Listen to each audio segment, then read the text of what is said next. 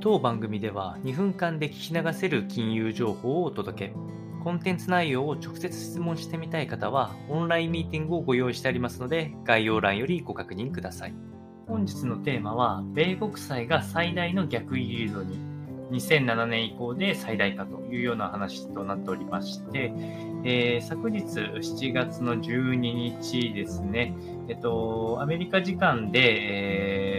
構値動きが大きいマーケットの話としては、エネルギー価格が大きく引き下がったこと、これはやはり、えー、エネルギー自体のニーズが減る、需要が減る、まあ、いわゆるこうリセッション、景気後退の確率が高まったとされる指標として1つ。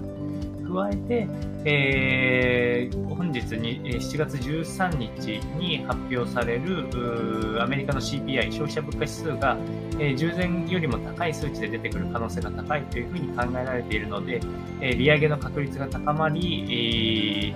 いわゆる逆イールドですね、え、今回の場合ですと、アメリカ国債の2年と10年の、えー、利回り差っていうのが、まあ、スプレッドとして表現されますが、10ベースを超えるというのが2007年以降で、えー、最大となりました。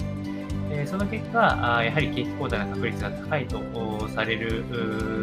まあ、いわゆる、え、売り、え、リスク性資産の売りとかが、まあ、続いたっていうのが昨日の、え、指標のマーケットの動きかなと思います。まあ、直近の流れを大きく反映しているような値動きとはなっておりますが、まあ、実際に出てくる CPI の数値とかを見ながら、今後のリセッションの確率を見ていくかと思いますので、参考にお届けをいたしました。